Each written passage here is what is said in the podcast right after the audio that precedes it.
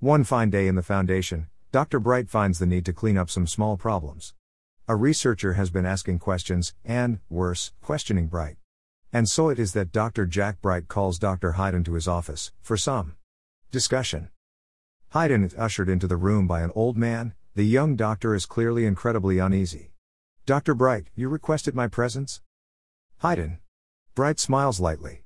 Please, take a seat. Gesturing at the comfy looking chair across the desk from himself.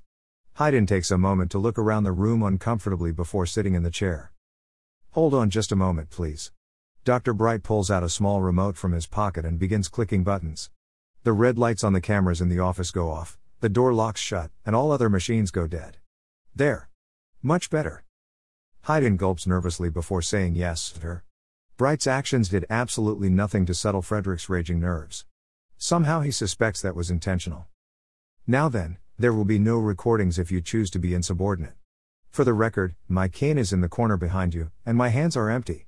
I am doing this in an attempt to provide an air of open conversation, that seems to be needed. He nods his head solemnly, before continuing. Now, it seems you may have some unresolved issues with me. Shall we discuss these? Hayden's mind races. But once again, honesty remains Frederick's policy. He takes a moment to compose himself before speaking. Yes, sir. On my first, ah, incident with the Foundation, I encountered SCP 963. It was used to subdue a prisoner, an armed android with which I am sure you are familiar. Bright nods his head. Sonia Valamer. She was 29, had no siblings, and her parents were deceased. She once loved a man, and he turned her into a cyborg. Yes, I am aware of her, go on. Hayden stares at Bright, taken aback by the information, yes. I initially protested this action, but as it was undertaken in the heat of a combat situation, it is understandable that my protests were ignored. I inquired as to the nature of SCP 963, and was offered access to a redacted file containing a briefing on the object. I am an ethicist by vocation, Dr. Bright, though my. Bright snorts. It is a devious and despicable item. Hayden seems caught incredibly off guard by this statement. He fumbles for a moment before continuing. Ah, well. My review of the file included sections regarding retaining brain wiped bodies for future use, actually, for. That is correct. Bright touches the teardrop tattoo under his eye. I found it wiser to keep bodies on hand, instead of trusting to the fickleness of fate to provide me with new ones should an incident arise. By keeping these bodies in stasis, I have found myself capable of extending their lifespan. To be frank, sir, this is among the most hideous crimes I have ever seen systematically inflicted upon a group of people, D class or no. I have tremendous difficulty justifying it to myself, and as a result, I may have behaved in a manner inconsistent with the attitude expected towards senior staff. Hayden coughs, still nervous about sounding off to a superior. To cut directly to the heart of the matter, sir, what entitles you to their bodies? Bright smiles, ah? Brightly. Ah, yes, entitlement. You are aware that D class are executed on a monthly basis, yes? Hayden nods. I am aware. I genuinely believe that death is preferable. Well then, let us take a look at my bodies. Do you have any issues with my usage of simian bodies? I am. Unnerved by it, I admit, sir. Hayden ponders a moment, and his speech lapses into a more informal pattern. It's not. It's not as visceral, though. It doesn't keep me awake at night. It's just another mildly disturbing thing that happens at work. Then that takes care of two of the stored bodies. Ticking off two fingers on his hand. Let's move on to this one. Hank Ashton, 42, convicted pedophile and child killer. He enjoys strawberry ice cream, and the reflection of his knife in a young girl's eyes before he cuts her throat. Hayden nods. He sees where Jack is going with this. He deserves to be dead. Unless exposure to SCP 963 has been proven to be identical to a brain transplant, and considering the nature of SCP 963, I doubt proof is forthcoming anytime soon. I do not believe use of the object to be justified. It is identical to a brain transplant. The recipient's brain is completely wiped clean. I'll not press further after this one question, but how are you certain? The device is a twisted, disturbing thing. What happens to the data that is wiped? Hayden just wants to be sure. Bright wags a finger at Hayden, hoping to explain. Think of it as a computer. All the files are moved to the trash bin, he taps 963, and new files are overwritten. While there may be some small indications the files were once there, you have to work to find them. Sadly, a poor copy is kept in the trash can. It is why I keep myself out of there as much as possible. I. The consciousness never dies, then. It's just sequestered away? It just sounds so ugly to him. Bright shakes his head. The consciousness dies, but the memories remain. So. It's as if you piggybacked your consciousness on a corpse. Hayden regrets how crude that sounds, but he's trying to fit it in his head. Bright snaps his fingers. Exactly. All the functions become mine. Even the ones you don't think can be changed. Every body I am in beats with the same pulse, breathes in the same manner, walks with the same steps. Hayden frowns. That's bizarre. Wait, where does he work again? Acknowledged, sir. My conduct towards you is based on an understanding of SCP 963 that was mistaken, and for that I apologize. Good. But even were it not mistaken, there is another reason why I deserve these bodies. Hayden tilts his head to the side slightly. I don't understand. Continue, sir. I am the Foundation. Bright stares at Hayden, a slight smile on his face. In his eyes. Well, you read the report and the theory's right? Hayden got a heavily redacted version of the report, it seems. He stares at Bright, feeling more than a little stupid. You. You are the Foundation?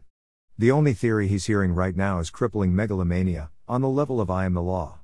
Sir, the SCP Foundation, while I am aware, requires the work of minds such as yourself, is, as far as I know, a collaborative effort of many. To be blunt, I don't understand. Bright stands up, and begins to pace, gesturing with his hands. Currently, you are a junior researcher, and I am a senior staffer in charge of personnel.